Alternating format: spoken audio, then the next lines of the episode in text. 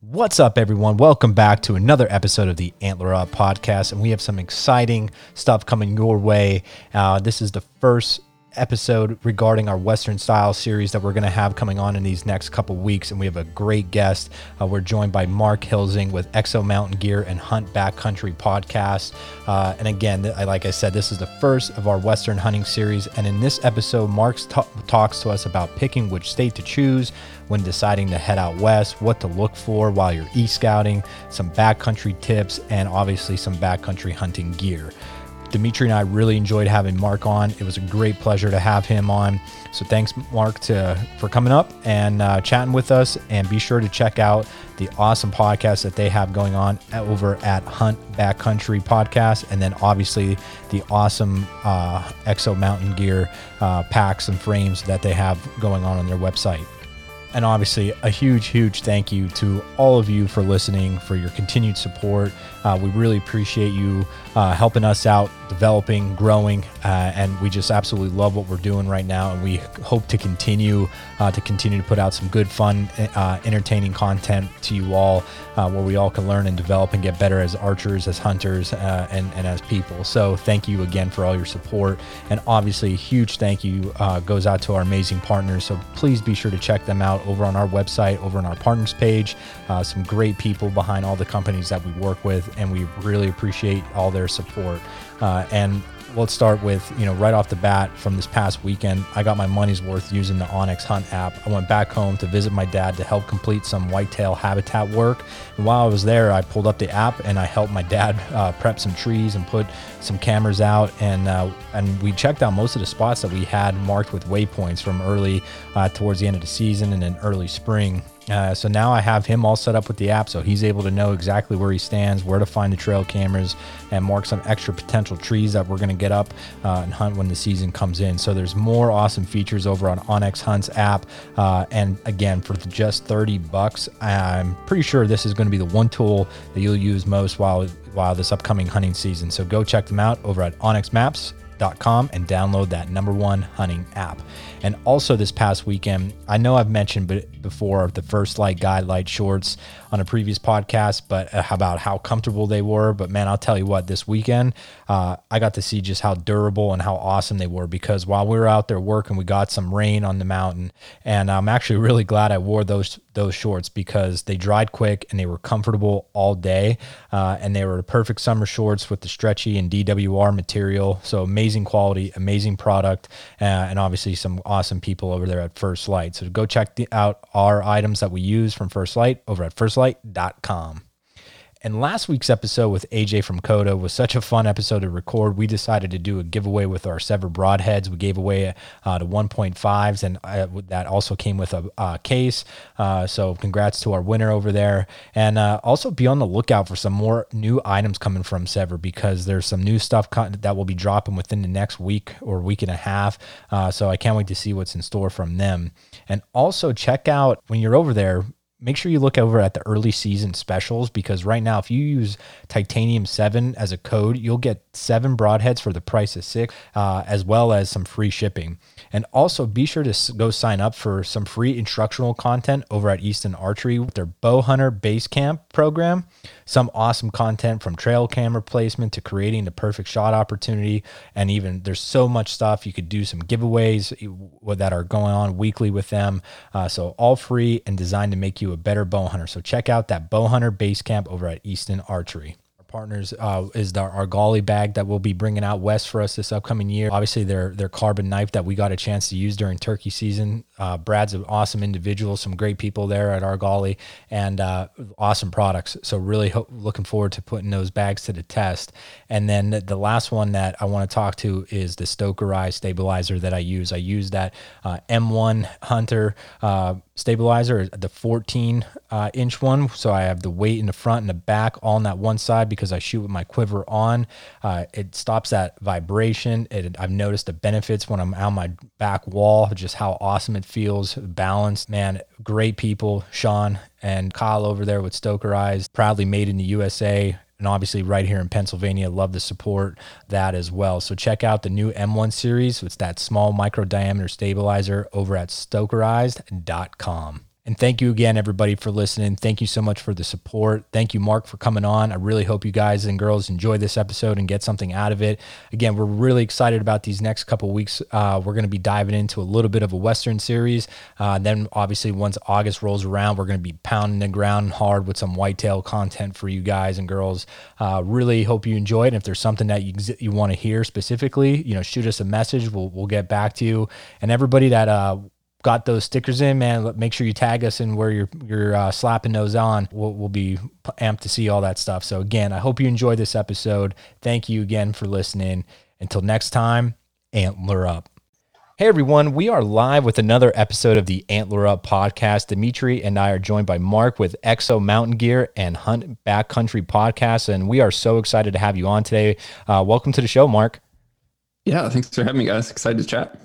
Awesome. Yeah, we we were uh, pumped to get you on uh, to have this conversation because I know myself and Dimitri, we love listening to the Hunt Backcountry podcast. Um, and for us too, since we're gearing up for our first trip out west, it's something where we you guys are hitting with that mule deer series, and we are kind of uh, going to start doing that coming up in July. So, Mark, you're going to be our first one regarding the mule deer questions and kind of that rapid fire that we want to get uh, just a little bit knowledge and, and have a good base of of, of uh, content before we head out out there. So thank you so much for coming on.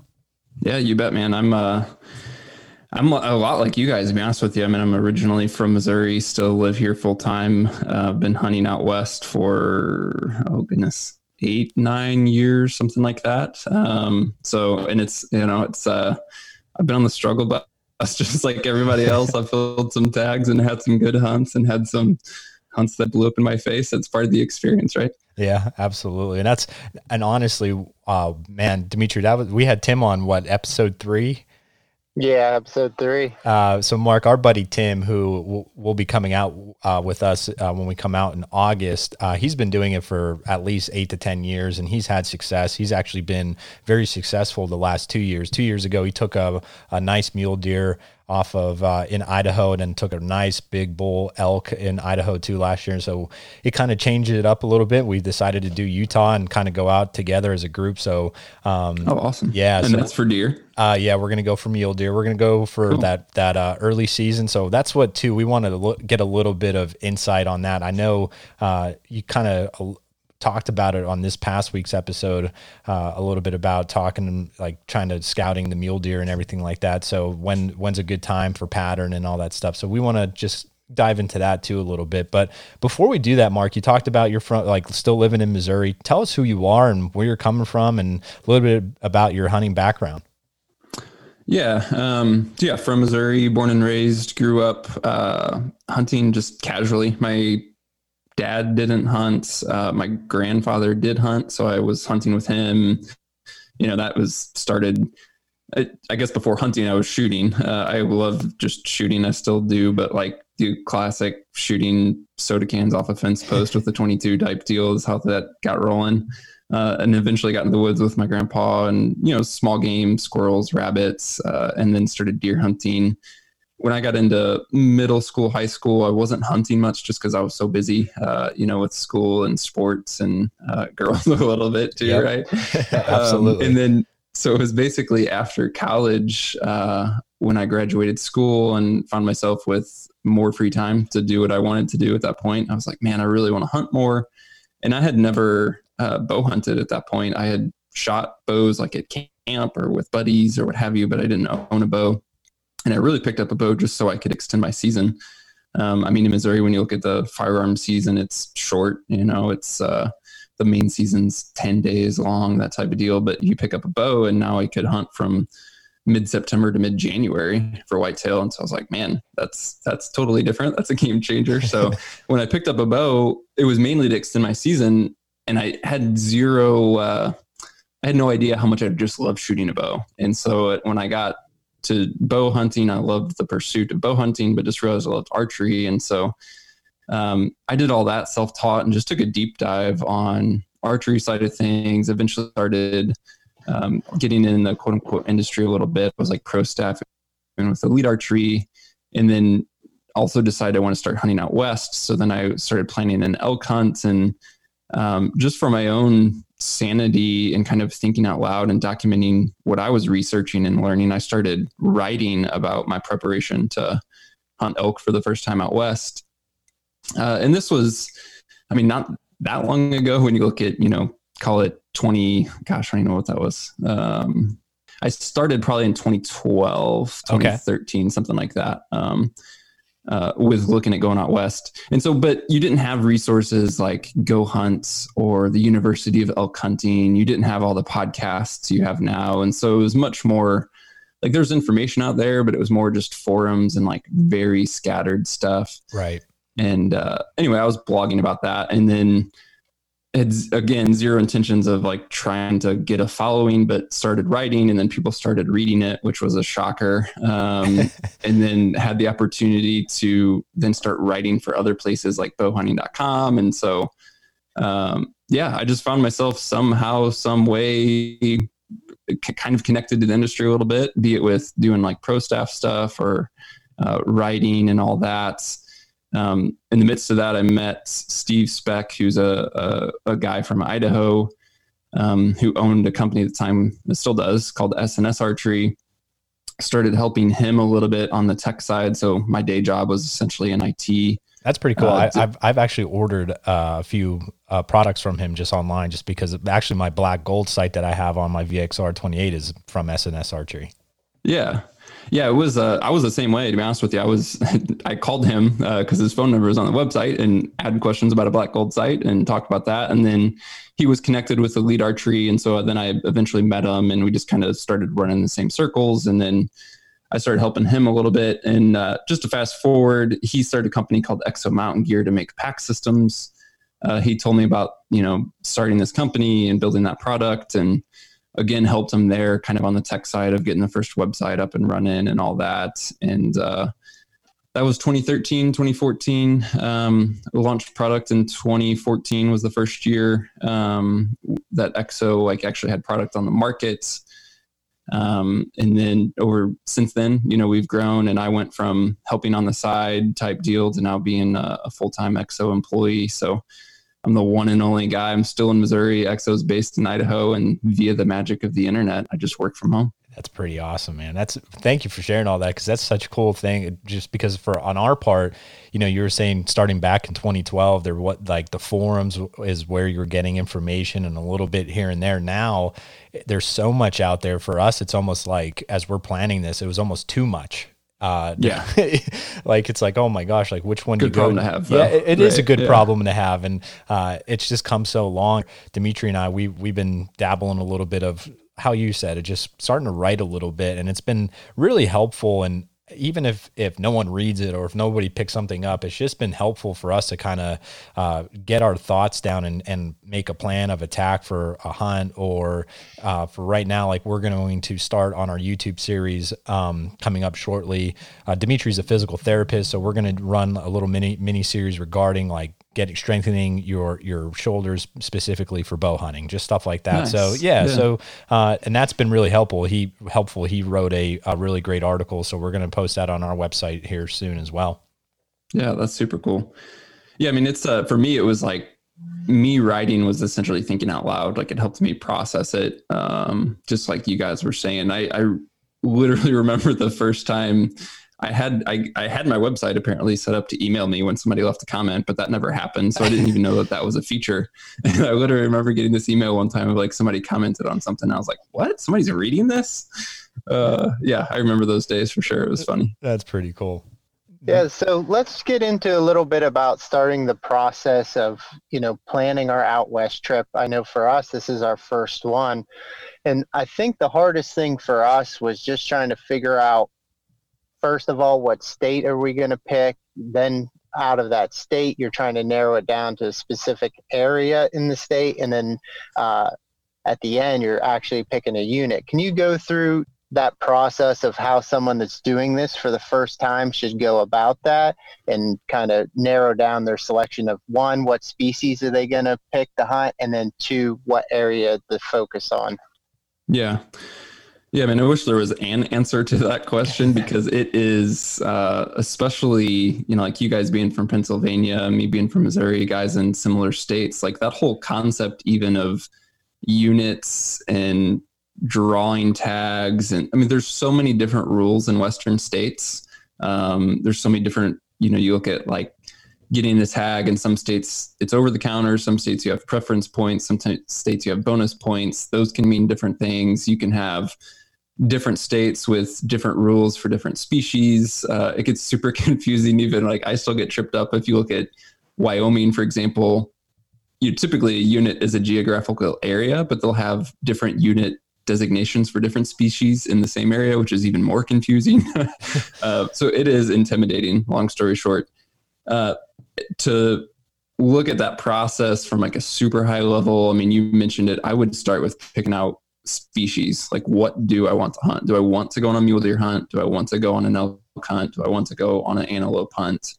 Um, and that's where I'd start. And you might say that you want to do all, and that's great, and you can look at all. But I think it's helpful to start with looking at a species because you can then look at, okay, well, what states uh, allow me to hunt that species? What states allow me to hunt that species relatively easily, um, meaning you can get a tag for it. You're not just stuck um, on waiting forever, right? Like if you said, I want to go hunt elk, you can start looking at Arizona and Utah and Colorado and Idaho and Montana and other states and quickly figure out, okay, well, hunting elk in Arizona isn't going to happen next year. Um, but I could hunt elk next year in Colorado, Idaho, good chance in Montana, that type of deal. So I start with species and then start to break down state, as you guys mentioned. Um, you know, once you figure out species and state, you do obviously within a state narrow down an area. And again, a lot of that comes down to what areas can I hunt? Um, because again, you take a state like Colorado, there's a lot of over the counter opportunity. You can just go get an elk tag. And then there's certain areas that, um, you know, you have to draw an elk tag, right? So by the nature of your tag and what type of um, tag you're looking at, especially if you stick with an over the counter, that's automatically going to funnel within a state the certain areas that you can hunt. And then I, you know, I would look at, okay, what type of country do I want to hunt? And that could even be part of the state that you choose right. um, is what type of terrain are you looking for. To me that comes down to your preference in terms of what type of terrain do i want to hunt. I mean hunting elk in you know new mexico is going to be very different country than hunting elk in idaho. Um, maybe you have a preference maybe you don't. I'd also look at your physical capabilities um, especially if you're older or if you're newer, you know, if you're from out east, you just haven't spent much time in the mountains. Um, that's not to say you can't go hunt rough country. You just have to prepare to do it and have to be realistic about not only can I hunt there, uh, but then what happens if I actually do fill my tag and I'm in this rough country miles away from wherever? Can I actually get that animal out of there and take care of that meat properly? So being realistic about uh, what is possible. Um, you know, it's uh, it's popular right now to to backpack hunt or to you know to go into hard to reach locations. And all that sounds great and it is great but you also have to be realistic about what that actually means and is that something you're ready to do? Um, and it's doable. You just have to prepare for it. So yeah, I mean, from there, um, you know, you've picked a species, you've picked a state, you've narrowed down what units can I hunt, maybe what type of terrain or what type of elevation do I want to hunt. From there, it's, you know, getting really nitty gritty on identifying what is or should be good animal habitat. Uh, you know, looking at things like food and water and cover and kind of tri- triangulating that. And then at the same time, comparing hunting pressure. I mean, it's it's as much as we love to talk about uh, you know wild places and remote areas. Uh, the fact is, there's other guys trying to hunt those same places, and so you have to look at hunting pressure. Um, so, I mean, for me, that's like a super high level way of how I narrow things down. But we can definitely dive deeper into that. No, that's awesome because Dimitri, I mean, even talk about when Tim was at our house, at my house, and the three of us were sitting down, and Mark just hit the nail on the head of kind of all the things that we were discussing. Yeah, and I think the hardest time is when you're trying to plan this. You you kind of hold back just because there's so much that goes involved in planning and getting the gear that you're going to need. I think that's what a lot of people out east say they want to hunt out west, but they don't actually do it because I think they're a little intimidated.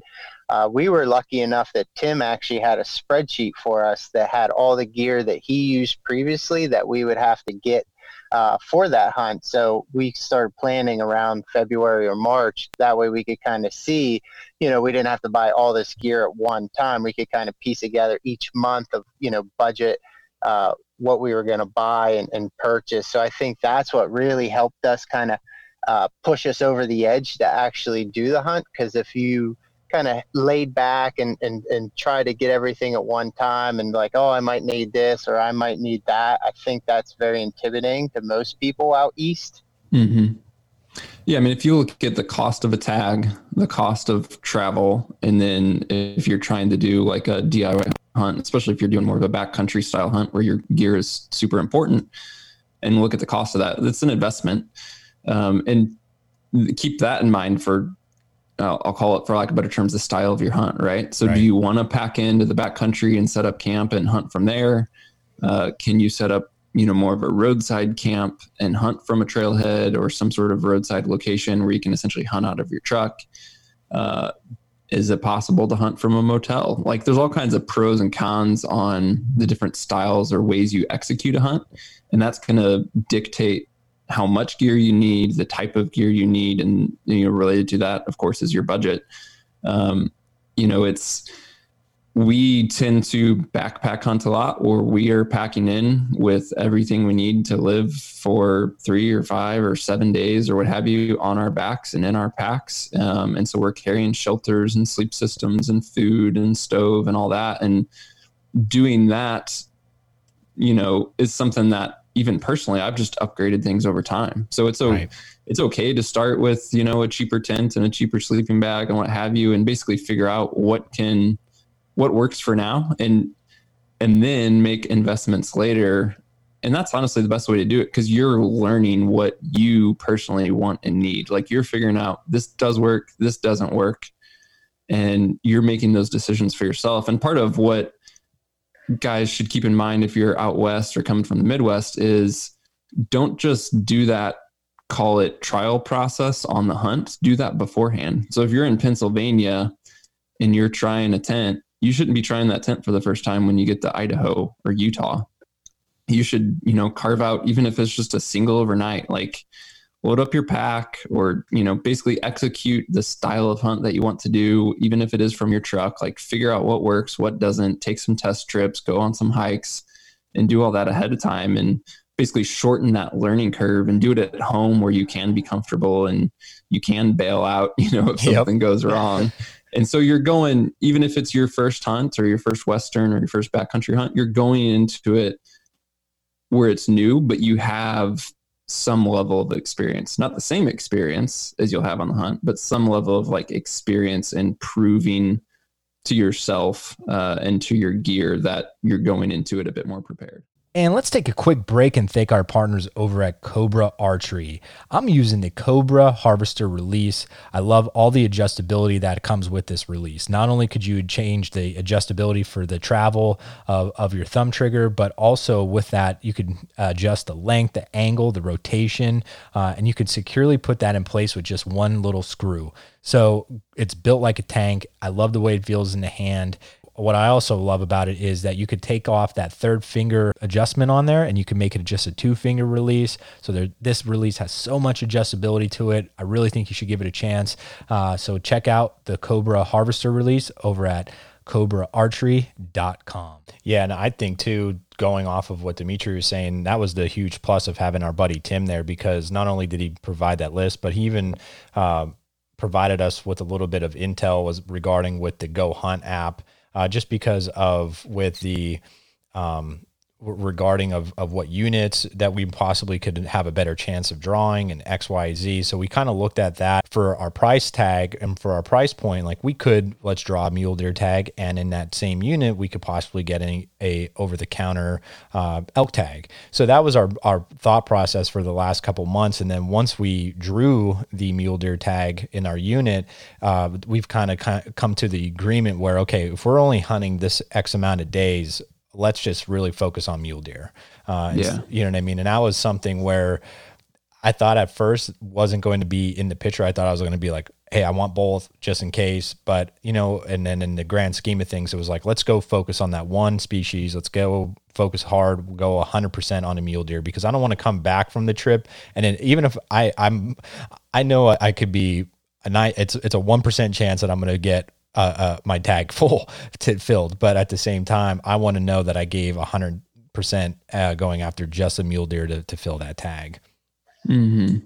Yeah, I mean that's that's a good point. Very good point. Dedicating yourself to that species and doing what you can to hunt that specifically. I mean, to me, that also um, makes me think of something I've personally gone through and just advice I give to other guys who aren't, um, you know, living in the West and who come out West is take that same philosophy for an area.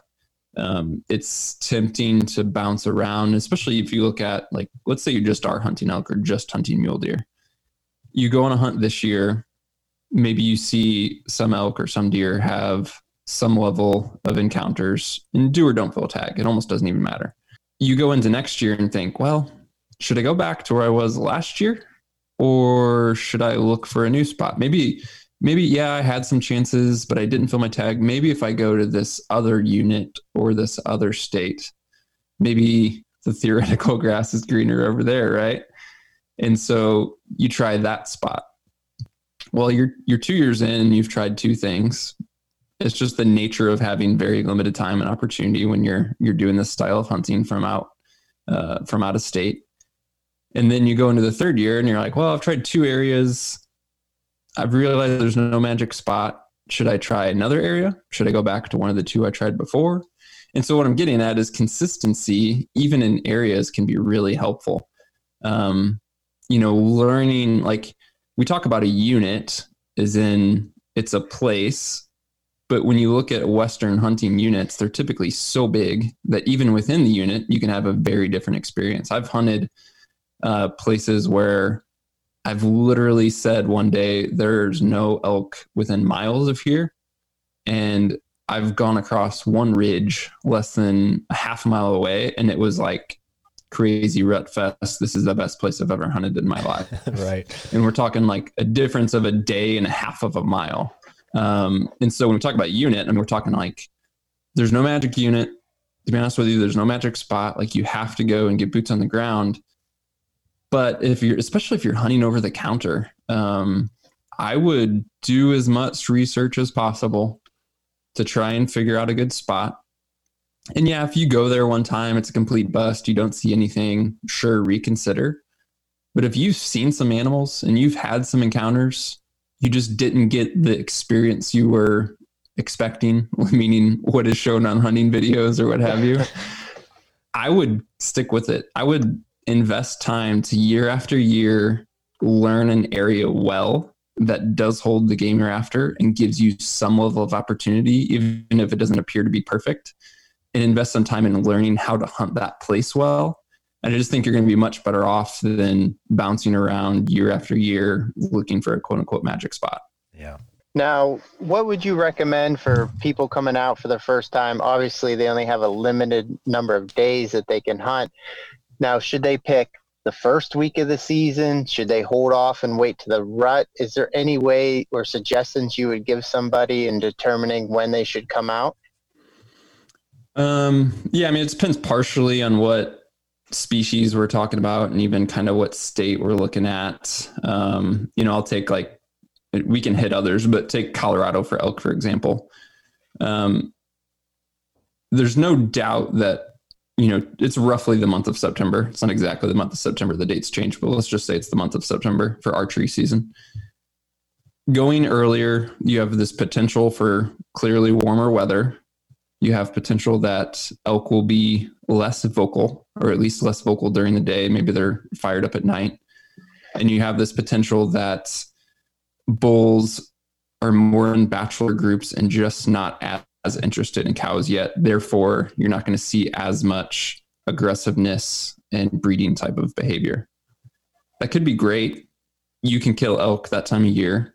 And if that's when you can go, I would certainly go you go into let's say mid September, things are starting to fire up a little bit. There's no certain magic on whether predicting you're going to run into the rut or not, or even what weather's going to be like. But then, whether we're talking Colorado archery elk or not, I would look at this for any state and any species.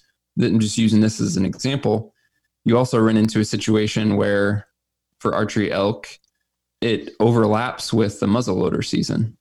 So now it's still archery season, and you're in an over-the-counter area, let's say but there could be more hunters specifically because you now have another season overlapping with that, meaning there's guys chasing up with a muzzle loader, which is going to increase hunting pressure. That same thing can happen in other Western states, even across species, right? So there may be, say, you have one season for elk, theoretically, that's a month long. Within that, there may be two weeks where it's also some sort of deer season. And so just looking at all those things and keeping that in mind is important typically later in September, again, if we're talking elk and we're just talking generalities, the elk are going to be more vocal. You're probably going to have a better uh, experience just in terms of hearing elk. But then they can also get to the point where bulls already have cows and so they're tied up and it's harder to pull a bull away from their cows. Like there's all these different dynamics about even one month of hunting elk uh, in September, for example and there's no right or wrong answer. Um, I, it partially honestly depends on what type of experience you want. Like if you were, if you had the whole month free and you could go whenever you wanted and you understood expectations, which I think is, I mean, you hit it earlier of like understanding what true expectations are for fill and tag. You understand expectations, but you also say, I really want to go out there and be in the mountains and hear an elk hopefully not just for my tent, but like have this encounter where I see and hear an elk bugle or multiple elk bugle, I would say go later. Go like, uh, you know, the 18th or the 20th on if you had five or seven days. Right. Because you're more than likely going to have that experience. Well, we're because um, we're yeah, there's just there's all kinds of ways to look at that and think about it. You know, some guys get super heavy into moon phase and all that type of deal. Yeah, we're not really into into that right now. And, and the main thing was too when we were thinking about the mule deer hunt out in Utah uh, we looked at all three of our schedules and we could have done some some finagling around with with what dates we had but we chose that first weekend uh, for the opener of archery in utah. And actually too going back to that hunting pressure i saw on uh, a, a, post on somewhere and they said about utah uh, resident hunters not drawing uh, as much tag as many tags this year for what I don't know why or or if it's even mm-hmm. I don't even know if it's, it's pro- not even likely in the unit that we'll be hunting. Um, but I just saw that uh, somewhere on online the other day. Uh, so I, you know, it's something where we were kind of. Dimitri, what would you even say? It would be we wanted to get out there and have that opportunity where we could hopefully get on on some deer pretty pretty. No, I don't want to say easily, but have a better chance. Yeah. Yeah, I think we just looked at it as a far of hunting pressure, uh, especially being our first time. If we can, you know, we're going to make mistakes and, you know, maybe not do things 100% correctly. So if we have that little bit of an advantage where they don't haven't seen the pressure, we might be more successful. So I think that's what we were kind of thinking with going with that first week. Yeah, I think it makes a ton of sense, especially on mule deer. And then the other thing you, you know, you can run into with mule deer is, you know, part of what like their natural cycle, right, of their going from velvet to hard horned. Um, and that's not just a difference in their antlers, that's also partially like a behavior change that's happening with them. And so there tend to be, again, we're speaking in generalizations, but on more of a pattern, more of a schedule, more of a routine earlier. And then as you get later and later, call it either because they're pressured or because they're going through these changes um, you know, leading up to a different time of year and breeding season, all that. They're going from velvet to hardhorn. They can change their patterns and their behavior a little bit more. Um, so again, I think for mule deer, especially, it makes a ton of sense to go early. They haven't been pressured as much. They are on more of a consistent pattern, um, and it just makes sense. I mean, they're they're tend to gonna be less affected by weather and hanging high, and you know, it, there's benefits to that. So I think you know the way you guys are thinking makes a ton of sense. It isn't the only time you can go kill a buck by any means. If you have to hunt later, go hunt later. But if you have the choice, like you guys said, I mean, I think it's a good approach. Yeah. Can you talk a little bit about elevation? You, you said that there a little bit but explain to maybe someone that's not used to hunting mule deers of maybe the elevation you might spot them early on in the season and then how that might change through the later on in the season into the rut.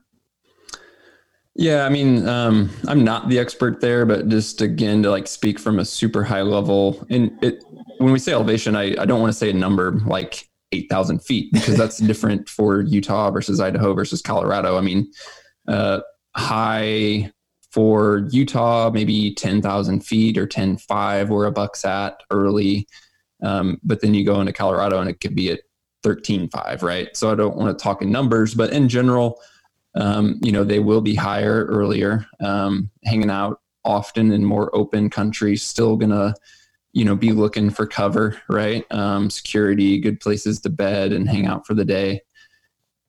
There's again, as you get later into the season, there's weather can be a factor, right? So as it starts getting colder in the high country, especially if you're getting snow, that can begin to push deer.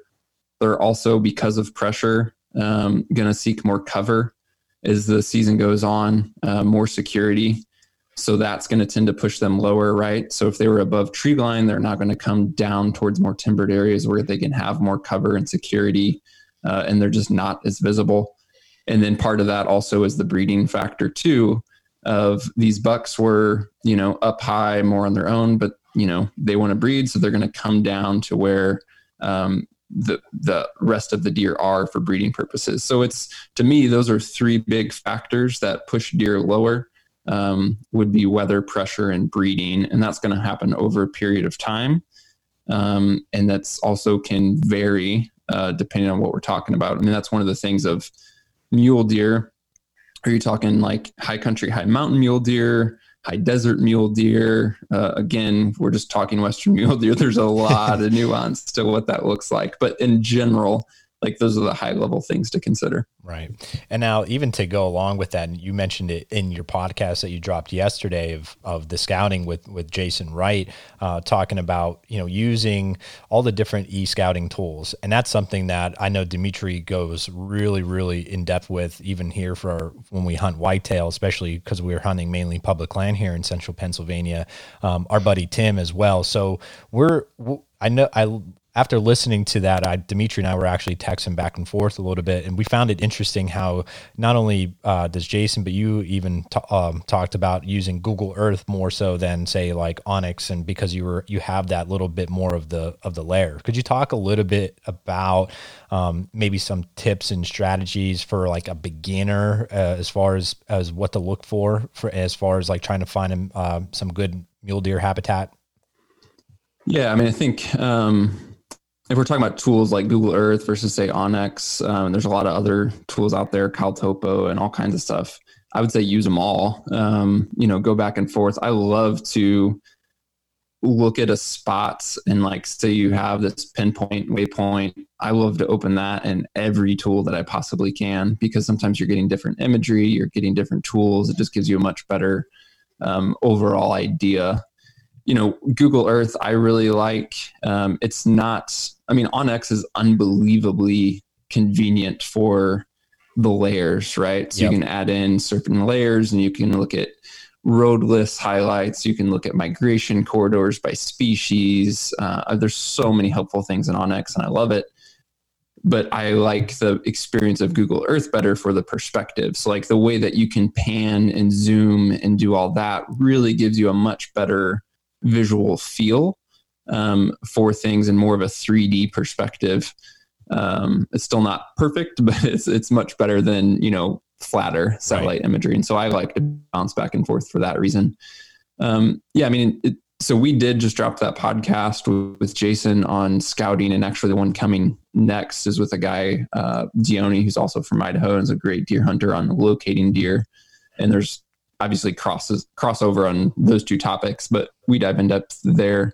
Um, and so that'd be a good one to listen to. But you know, you hear a lot about food water cover, um, be it elk or mule deer, and that stuff's true. And then, like I said, just hunting pressure is something that's going to be a huge factor as well. Right. Um, and so that's the basics uh, that you would think of, like roads. But that, you know, more and more these days, um, I even just look at not only roads but trails. Uh, a lot of guys are okay going four or five or however many miles deep, but a lot of them are using trail systems to do that. And so sometimes you don't have to go as far. You just have to get off a trail, maybe climb a ridge, cross a you know a waterway, something like that that guys overlook or don't want to do to try and find these pockets. But um, you know, especially, I mean, animals don't want to move more than they have to right. generally. Like right. they'll move when it's breeding, just like whitetail do, right? Like they'll cruise. But if, especially early, if and especially for bucks or bulls, if they can have what they need in a relatively small zone, they're typically pretty consistent just hanging out there, right? Yep. And so you're really looking for those pockets um, where they can have security, where they're not going to be pressured, and where they're going to have what they need in terms of like food and water. Um, there's there's no magic answer there. I mean, I've I've gone into spots before where I thought looked perfect and just didn't see sign. Yeah. Um, or I've seen old signs. So maybe it's like, oh, at another time of year, this would be helpful. Right. Um, this spot would be good, but just not right now. It's not where they're at right now. And all that stuff is really important to catalog and note. Um, I've been into great elk country that was probably great three weeks ago, but but isn't what was great right now. It's not where the elk were. And so e-scout as much as possible um, but when you put boots on the ground, be ready to adapt. And that comes back to, you know, we were talking earlier about selecting a state, selecting a unit, yada, yada, yada. Don't pick a spot, pick five of them. Um, have a plan A, have a plan B, have a plan C, know ahead of time. Okay, this is where this is where I think is going to be best. Let's go to it. Let's start here. But don't be so set on that that you you know you hit your head against the wall. If you're not seeing sign you're not seeing animals don't be afraid to move. Right. And when it comes time to move don't go okay this didn't work. Now what? You need to know exactly where you're going for plan b. And that and by that i mean even the logistics of that right? So it's not just that you have this waypoint on a map of like oh let's check this place out if the first place doesn't you know pan out like know specifically okay I'm assuming I'm to have to get from here to there and I'm not to have cell service. So I like, if you have to get in your truck and drive, I want to know exactly how to drive there. If you have to hike in from a road, I want to know exactly what my access point is. You need to be efficient with a limited time that you have. And so when it comes to moving and going different areas, all that needs to be uh, pre planned for sure. That's that's fantastic stuff. And I was even as you were going through that, I was thinking back to listening to the podcast that you dropped yesterday. I can't remember if it was Steve or if it was Jason when they mentioned about like when you're looking on the e-scout and you see all the different roads. Sometimes now those roads are completely like washed away, like mm-hmm. you know. And that's something where when we were looking at it, the three of us, Tim, Dimitri, and I, we were texting back and forth. We're like, man, there's there's a good bit good amount of roads, like we might be seeing a lot of pressure. And uh, one of us will be going out there next month just to kind of, like you said, already put boots to the ground, just so hopefully uh, we could get some type of of confirmation or kind of look at it we have another month to go for as far as planning is concerned just because like you said we want to have that opportunity because we are limited to like a 7 day trip and that's including driving out there coming back home so we're looking at like we have a 4 or 5 day window of getting something like a tag punched. So, yeah. um, so yeah. Yeah. I mean, that comes down to not only, you know, I was talking about like being able to move and know where you're going and that level of efficiency, but that's another reason why test runs with gear, right? Like yeah. If you guys are in for four days, um, be familiar with your gear. I mean, it might sound like super trivial, but know how to set up and tear down your tent, know how to operate your stove, know how to do all that stuff because all that adds up. Like it's the difference between saying getting up in the morning and being ready to hunt within 20 minutes or that taking you an hour. That's 40 minutes of hunting time and you only have 4 days to hunt. Like make, you know, be as efficient as possible. Right. Um and that's not to say you got to, you know, go crazy and kill yourself, but at the same time, you should. I mean, you have, you have four days. You can sleep later. You can be comfortable later. You can take your time later. Like if you're there to hunt, you got limited time, then get after it. And for the last break of the day, I want to thank our partners over at America's Best Bowstrings.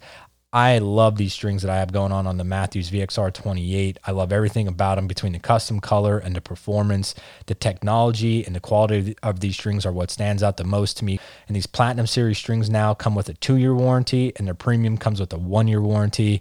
Call Brian over there at America's Best Bow Strings. He'll help help you out with whatever you you need, colorway, uh, just you know even a, an old old bow compared to a new bow. He'll help you out with whatever you need. So great customer service. So regardless, they still have the same same unmatched quality and performance. Check them out over at americasbestbowstrings.com. Yeah, that was something too that even Josh Kirschner, we had Josh on a few weeks ago or months ago, actually, by now. Um, we talked about and just uh, about planning that out. And actually, coming up next weekend, I'll be going uh, just to the other side of Pennsylvania. We're going to meet our buddy Mike uh, for a 3D shoot. And I even told him, I said, hey, the shoot's on Sunday. I said, I'm going to just find a camp spot off a trailhead somewhere on Saturday, and uh, I want to just test out some of my gear that I have. You know, I'll be running out in Utah just to run it, just to make sure, like you said, like make sure my tent doesn't leak, and it's if I need to get a new one, that type of ordeal. Um, mm-hmm. But yeah, I'm pretty familiar with a little bit of the gear that I have. Um, you know, I use a Jetboil and all that type of stuff, and when we go family camping, I I bring that. So there's a few there's a few things that I that I gotta test out a little bit, and that's what I wanted to just try to go out on on some uh, test runs here before we head out to our trip. Yeah, that's awesome. Now, a little bit too, uh, talking about gear and and some other strategies. Now, what are some of the? Now we talk. I mean, we could obviously. I want to do talk about the EXO Mountain Gear uh, pack because I'll be running the K3 frame with the 4800. Um, that's the pack that I'll be using, and uh, I'm excited for that just because, again, like I told you, I ran the all day pack all spring during our hunting uh, turkey season here in Pennsylvania, uh, and I found it very, very comfortable. Uh, and just kind of talk a little bit about maybe some of your key features of your bags and how many, uh, what what what your lineup kind of uh, currently looks like. Yeah, um, yeah, so as I said, we started essentially in 2014 was the first year, and uh, Stephen Linney basically started EXO because they were, you know, they were in Idaho. They were doing a lot of backpack style hunting, and they just weren't. You go back to the time they weren't happy with what existed, and so they they had never built a pack before, and they didn't so. But they're like, we we gotta we we know what would work. We just gotta figure out how to build it. Um, and so they just literally started in uh, Lenny's garage with the pink sewing machine, trying to build stuff. But for you know, for us, it boils down to honestly the demands of a hunting pack, especially for back backpack style hunting are very unique in the sense that you know what is quote unquote heavy for like a backpacking pack is nothing for the requirements of hunting. So if you look at like you walk into REI and you buy an Osprey or a Kelty or what have you, to them heavy is going to be 40 pounds. And when you're backpacking, just backpacking, not hunting, you're starting the trip with a heavy load and you're coming out lighter because you're just going to consume food and you're going to come out lighter than ever. For hunting, it's the exact opposite. You're starting with maybe 40 pounds, call it, but you're hoping to fill a tag and then have to pack out a lot more weight on top of that. So you're actually ending the trip much heavier, hopefully, than when you started. Right. And so you need a pack system that is light and comfortable. It has some freedom of movement so that you can hike and get off trail and shoot a bow and get in a shooting position that's the downside to like old external frames, which are, you know, okay at hauling heavy loads, but they're terrible to hunt in, right? They're big and bulky and loud and you can't move in them well. And then you take like a, a lightweight backpacking pack, and it's okay if you're just carrying your gear, but it can't haul meat out. Um, and so EXO is basically like, we need to figure out a pack system that can do both. And so that's what we started trying to build. That's what we've been building uh, and been doing ever since. So yeah, I mean, we're currently on our K3 generation pack systems. Um, all of our pack systems use the same frame. It's a titanium frame. It's really light but incredibly strong. So it's it's going to have good freedom of movement to move with you. Like I said, if you're hiking, uh, as you're drawing a bow, getting in shooting position with a rifle, like it's comfortable to hunt in. It's light, so it's not wearing you down when you're not carrying heavy loads. But then at the same time, we got guys packing out ridiculous weight in them all the time um, 60 pounds, 80 pounds is just getting started. We got guys doing 100 plus all the time. So it's essentially something that you can hunt in, but then as soon as you fill your tag, you can start hauling meat in. We have the frame system, and then four different bag models. Like you mentioned, you had the 1800 you were turkey hunting with. That's a small day pack. And then, you know, for this mule deer hunt, you're going with the 4800. So you can have a system with any of our four different bag models. Um, you buy it as a complete system. You can add just a bag only later. Um, so you can swap bags on the same frame easily, or our our bigger bags do compress really well. So we have, you know, our 4800 is the most popular option. Most guys go with that. And even if they're only doing, say, like a five to seven day hunt once a year, but then they live in Iowa and they're hunting whitetails and doing shorter trips, that bag compresses really well just for that type of thing. So core to us is the bag and the frame and then how those interface as well. So you have a load shelf between the two. So that's where you're hauling your meat. Um, it actually works great for whitetail hunting too. I mean, we are from the Western market and primarily catered to that, but more and more guys are realizing how effective the packs are for Eastern hunting and whitetail hunting. I um, for example, I hunt with a lone wolf stand set up a lot, and like to be really mobile, and being able to put that between the bag and the frame is so fast and so comfortable. And then you're not dealing with that. You know, if you've carried heavy, or not even heavy, but carried a hard tree stand directly on your back, you know how uncomfortable that is. So even for me, it's changed the way I hunt at home, even in Missouri. Um, you know, of being able to get to different places on public land uh, getting away from four wheelers and trails and like having a pack system where, uh, you know, opening day of rifle season, I packed in not even crazy far, but like a mile and a half, uh, shot a buck and then just loaded that entire buck up on my pack and hiked myself out of there. And that's, that's a game changer for whitetail hunting, even in terms of what that can do. And you have that capability to get away from pressure. Right. Uh, that's something too to talk about how you said when it you don't even feel it when it's on that lighter side of of packability. Just because when we were hunt like turkey hunting and I was filming for Dimitri um, we were going off and I'm carrying basically just a one maybe hoodie and then some camera gear in my pack. And it like I at one point I didn't even realize I had it on when we set up one time just because we were walking all day.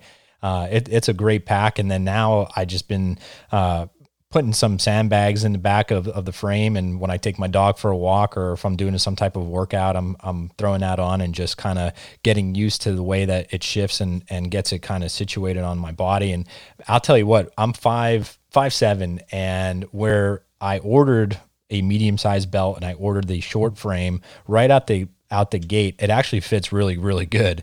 Um, so, and I, I haven't really had to adjust anything. So I was really happy with that just because, you know, you want to fit really, really well to you. And that's something that you guys stress even in your videos of, of like the how to's. Um, but man, I, am really impressed. I have no discomfort and I, I'm really excited to, to put this one to the test. No, that's cool to hear. I mean, yeah, we're, you know, we're a small company and we also sell direct. Um, so you can't like walk into Cabela's or wherever, and um, I say Cabela's, like, do those even exist anymore since they merged with Bass Pro? But you yeah. can't walk into any, even if it's archery shop, whatever, and buy our packs. Like, we only sell direct. But being a small company, that's part of what we love about selling direct is if you do get it and you do have questions, like you're talking directly with us about fit. Um, and like you said, we have videos and things that walk you through that and really good resources. But it's always great because we can work directly with our customer. Of like they have a question, they have uh, you know something about fit or comfort. Like it's so easy for us to work directly with them and get everybody dialed in because it can be difficult. You know, you said you're five seven. We got guys who are six six. You got right. guys who are a buck forty and guys who are two eighty. Um, and so part of that is with our pack systems, we have two different frame heights uh, three different hip belt sizes, and there's also a lot of like fine tuning and adjustability in the pack system. So our packs can fit almost anyone um, with the different sizing options that we have. Right. And then fine tuning that to adjust it ideally to you is something that, as long as you know like a few key things to look for, which again we cover in videos, it's super easy to get it dialed in. And that's one thing that sets a pack system like ours apart from getting something off the shelf is a one size pack, one size all fits pack only works if you happen to be the size that they're designing for. Right. Uh, one size fit all just doesn't work for packs. It, you know, it just doesn't. Like when you look at not only waist size and chest girth and torso length and height, like there's just too much variability. And so you really, if you want a pack to fit well, work well, to be able to especially haul heavier loads well, it needs to fit you.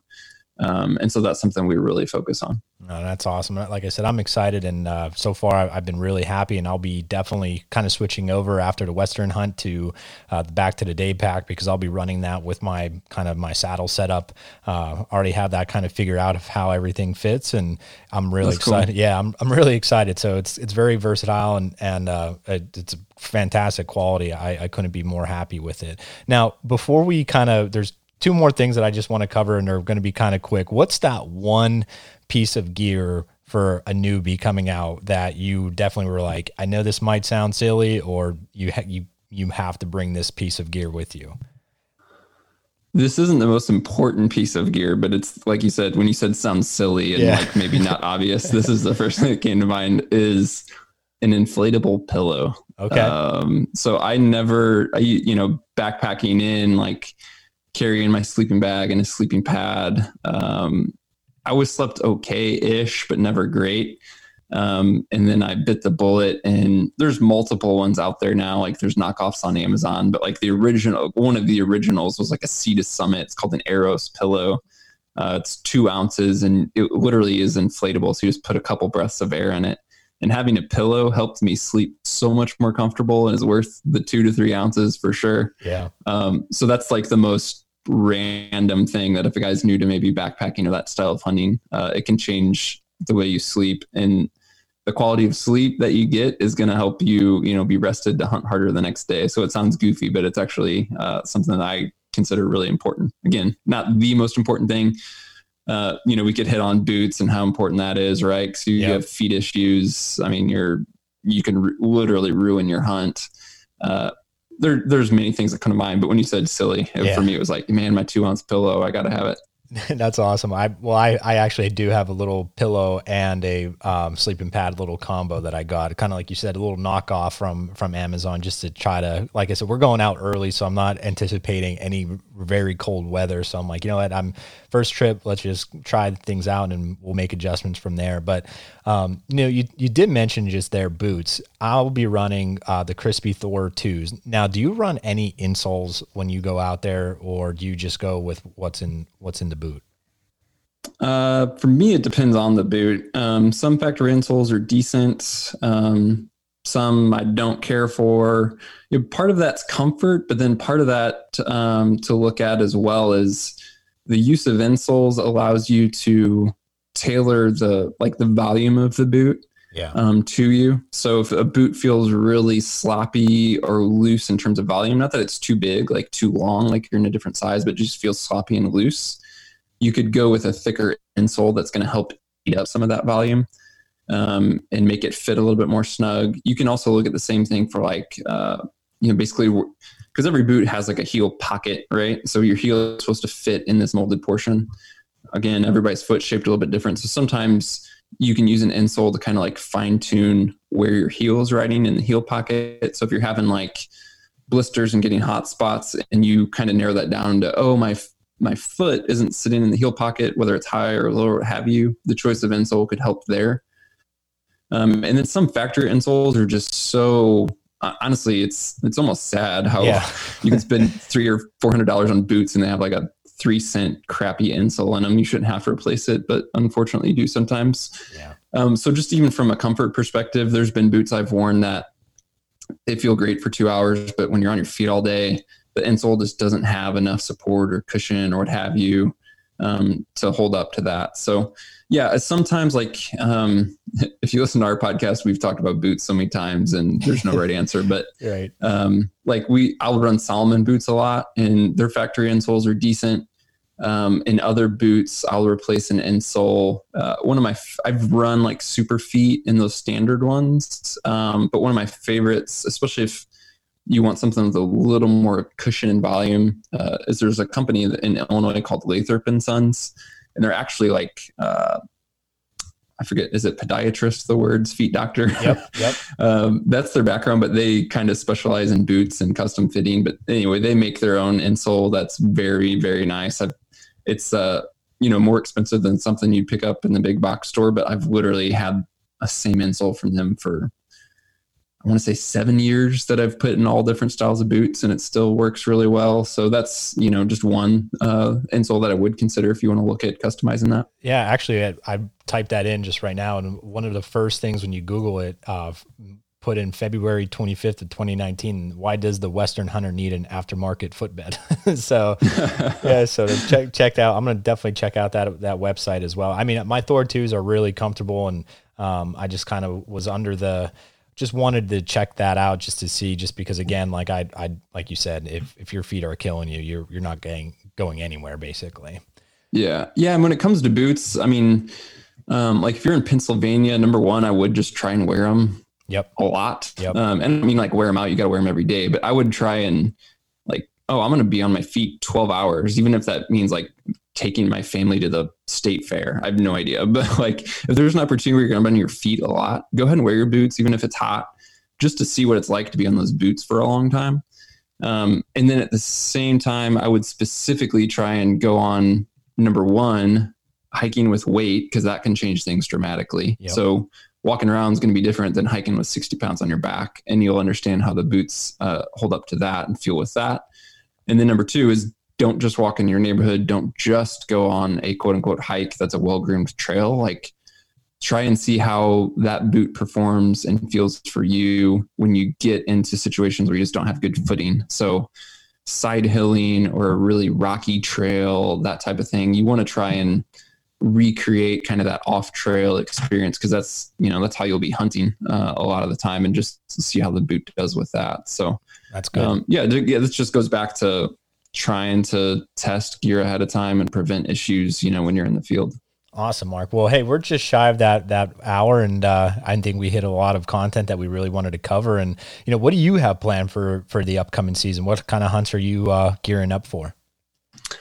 Um, yeah, I was, uh, I've since I started elk hunting, which we talked about earlier, I've uh, hunted elk every year, and then last year I didn't, uh, and that's I'm not whining because the reason I didn't is because I was in Alaska, which was awesome. But yep. I'm super excited to be chasing elk again this year after a year off, um, and so I'll be hunting archery season um, in Colorado. I was trying to get into Wyoming, but the the draws were not kind to me in Wyoming, so I'll be hunting over the counter in Colorado. And then uh, I have a rifle elk tag in October um, uh, for Idaho. So I'm excited to get out there and uh, chase elk with my rifle as well. So a little bit of bow hunting, rifle hunting. I'll be hunting whitetail here in Missouri, uh, and then see what else comes up. Man, I might I might try and work something else in there as well. Awesome. That sounds awesome. And best of luck to you this upcoming season. And thank you so much for coming on. And we, we really appreciate it. Now, before you get off, Mark, where could people find uh, more about you, more about EXO and, and, uh, and, and that information? Yeah. So EXO Mountain Gear is just exomountaingear.com. Uh, you can write out mountain or just do MTN. It's like EXO MTN gear.com. Um, I'm not out there much uh, on social or anything like that personally. Uh, you can email me directly. It's just mark at exomountaingear.com. So if you got questions, want to reach out, I'm happy to help there. Um, I know you mentioned gear lists earlier. One of the things we have on our website uh, is quite a few gear lists. Yep. So um, if you go to our website, in the main menu, you'll see it says info, and there's gear lists and videos there. We call them like what's in my packs. We have a lot of guys going through what they pack in their pack and listing that gear list. There's also like a free training guide um, which is actually really helpful for guys who don't live in the West because the whole idea with this training guide is with minimal equipment, meaning you don't have to have a gym, but like with your pack and some very basic stuff. Here's the best way to train for hunting in the mountains when you don't live in the mountains. So that right. maybe be something I check out. Uh, and then if you really want to geek out on um, like backcountry nutrition and food, there's also a really cool um, free guide there, a nutrition guide for planning essentially meals for like extended hunts. Uh, and then over there as well is just the podcast. There's a podcast link on the website, or it's just called the Hunt Backcountry Podcast. And uh, wherever you're listening to this podcast, you can probably find that podcast as well. Awesome, Mark. Well, thank you so much. I got a lot of respect for you and Steve over there, and and uh, we really appreciate you coming on. It means a lot, and uh, hopefully you listeners enjoyed this one and got something out of it, and enjoyed something a little bit different as we uh, get going here on the Western style uh, style hunt coming up these next couple weeks. So, thank you everybody for listening. Thank you, Mark. Till next time, antler up. And that's a wrap for another episode of the Antler Up podcast. Mark, thank you so much again for coming on. I got a lot out of this myself for come, getting ready to come out west. I hope other inv- individuals uh, do as well. So, uh, if you really like what you heard, please go and leave a five star review. It really means a lot to us. It helps us keep go- going on for doing what we're doing. Please reach out to us if you have anything or, or want to hear anything in the next couple episodes as we get going. I hope you, everybody's out there shooting straight, getting the trail cameras ready, seeing some big bucks growing. Velvet, that's such an exciting time right now. Right now, we're going to be in the huge development uh, phase for the, for some deer. So thank you again, everybody, for your support. Until next time, antler up.